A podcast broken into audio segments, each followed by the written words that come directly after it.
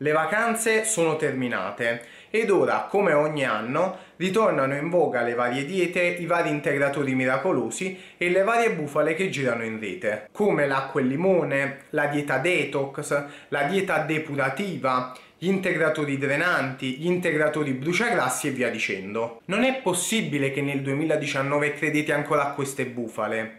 Come vi devo spiegare che l'acqua e il limone non fa dimagrire? Che il detox è una truffa e che non esistono molecole che bruciano i grassi? Capisco che in rete le bufale sono sempre super gettonate, ma voi cercate di leggere e seguire dei canali scientifici seri. Il problema è che a peggiorare il quadro della disinformazione ci si mettono anche alcuni professionisti. Infatti, a volte mi imbatto in video o post di alcuni colleghi nutrizionisti, anche molto seguiti sui social devo dire, che consigliano l'acqua e il limone che consigliano le diete detox o che pubblicizzano addirittura degli integratori bruciagrassi e drenanti. Quando vedo tali contenuti resto sempre senza parole e mi chiedo, ma lo fanno per marketing e quindi per guadagnare qualche soldino in più?